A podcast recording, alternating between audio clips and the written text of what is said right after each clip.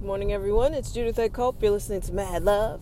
You're on the road with me. This person looks like they're trying to run into me. Um, headed to the gig. Somehow I'm running late, and it doesn't make sense because I got up at the same time that I always get up. I mean, I even got up early. That's what's weird.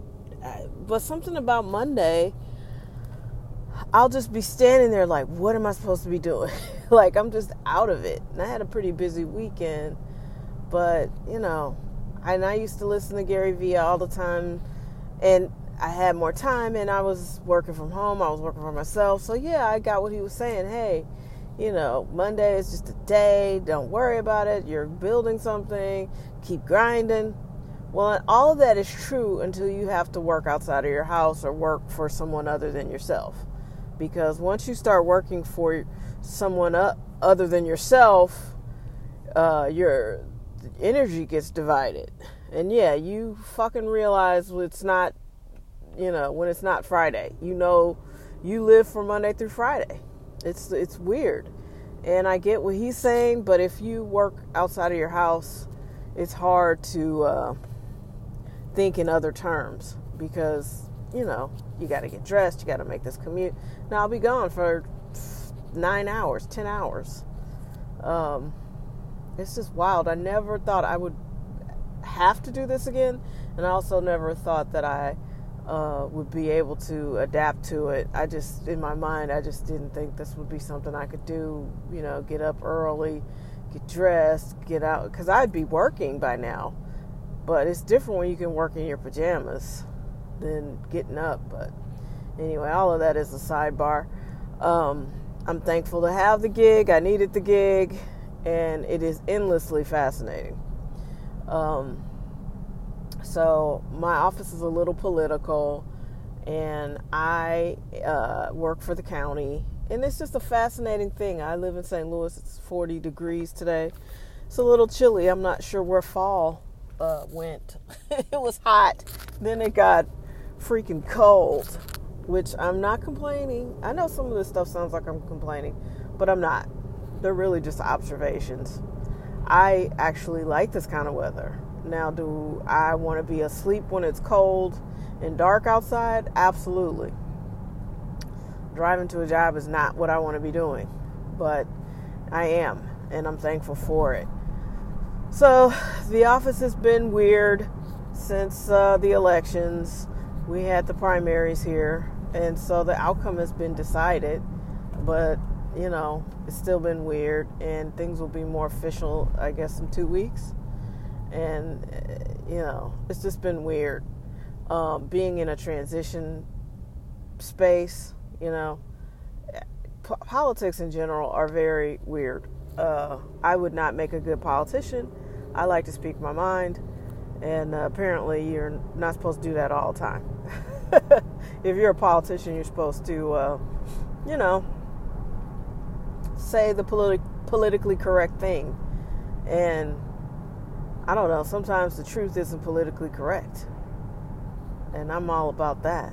So, anyway, I am excited to go to work, but I'm not excited. I enjoy the job, but you know, when it's time to go, I'll be the first one to be like, hey, see ya. Got another opportunity and I'm going to explore it. And I feel like that's coming soon. It's a lot of things, uh, you know, bouncing around in the atmosphere, uh, in the ether for me, and I'm excited about that and for my team. And uh, there's been so many people that have been so dedicated and worked so hard, and I just can't wait to reward them. You know, that's the whole point. I don't. I'm not that kind of employer, and that's not because I haven't made very much money yet.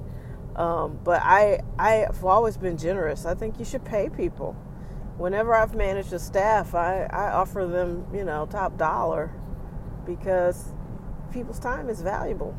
And if you want to keep them, you need to pay them and treat them well. That's that's not something you need to go to business school to understand. But um, I feel like I'm rambling, probably because I am, because I'm driving to work. And ordinarily, I'd be listening to some pump me up music or something, you know, to get my head uh, around a day. But I, am spending this time with you guys. I'm cool with that. Um, let me see what else is going on. Oh, yesterday, no, not yesterday. So Saturday, you know, I'll be honest. I have I've got a pretty casual wardrobe because you know, I have been able to work from home for so long. And so you get into this habit or routine of like sweatpants or you know, track pants, you know, some casual wear. So I had to go shopping on uh, Saturday, and this is this is why St. Louis is so weird to me. So we were out in a section called West County. I'm shopping, and you know my mom's super friendly because she's elderly now, and she's chatting people up. And this one lady is really not even being that nice or listening or whatever.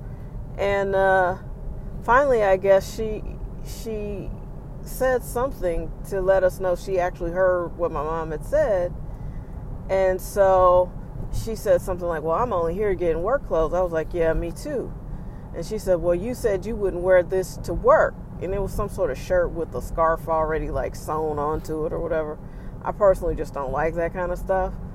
But it was a cute top. I just wouldn't wear it. And I certainly wouldn't wear it to work. And she was like, Well, why wouldn't you wear it to work? Where do you work? This was sort of like a older black lady. I would say she was I, am not gonna guess. She was older than me.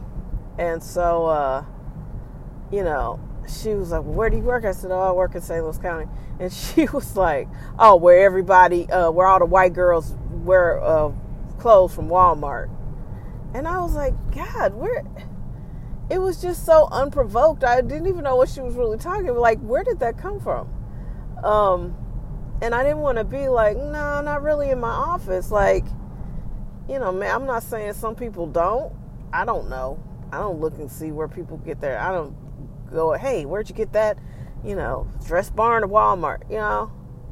But there are a lot of people in my office who ain't poor. They ain't broke and they ain't struggling. And uh, no, they don't dress from Walmart.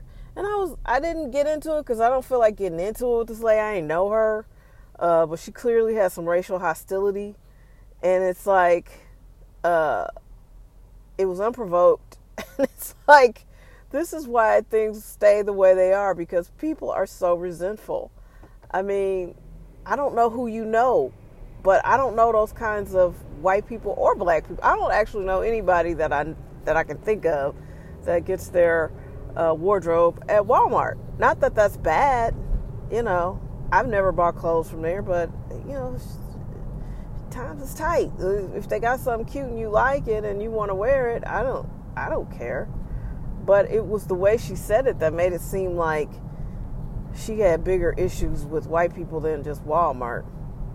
And I'm guessing she's saying that all white people are racist at her job or in general, which I'm telling you, black people, y'all need to meet my white people and find friends like that. I have white friends that take racial sensitivity classes yeah, it's what it sounds like. They go in and pretend to be, you know, another race so they can learn how to be sensitive to other racial issues and how to be treated in certain scenarios and shit like that. Like, that's wild. And the person who took it, I'm like, you're one of the most sensitive people I know, so I'm not sure you even need a class. But she was like, no, no, it was great. I learned so much. I'm able to empathize better. I'm like, Lord you know, I have my white people are just some of the most empathetic, loving, kind people, period. It doesn't matter what their race happens to be. They happen to be white, but they also just happen to be great people. And maybe we should spend less time focusing on people's race and focus focus in more on the quality of person. Is this person nutritional? Do they have any nutritional value? And if they don't, whether they're black, blue, white, whatever, send them on. They got to go. You know, I think it would be fascinating if if God decided to get clever and introduce a new race of people. You know, like somebody stumbles upon the purple people in the Amazon and they're just straight up the color of purple or green, you know it just would be curious because people are completely obsessed with race And um, I just think it's such a waste of energy. Yes, there's some shitty white people, but there's also some shitty black people too. There's shitty people, period. And if we stop focusing in every single thing on, on race, we could make some real progress. But that's how they keep keep you down. That's how they keep you oppressed, is by making you feel like the problem is one thing when it's really something else. But you know, I'm you know how I feel about that. I've I've been very vocal that uh, we need to get past all of that. Well, friends, I've I've rambled on as long as I think I should. I am not a person who wants to do 20 minute, 30 minute podcasts of me just chatting. But uh, it's been a pleasure to be with you. Thank you so much for listening. You guys are great. I mean, the the Spotify listeners have really. Uh, I don't know where you listened before, but Spotify has really uh, been valuable for us. Thank you so much. Uh, we got nothing but love for you. We got nothing but mad love for you, and that's even better. Happy Monday, peeps.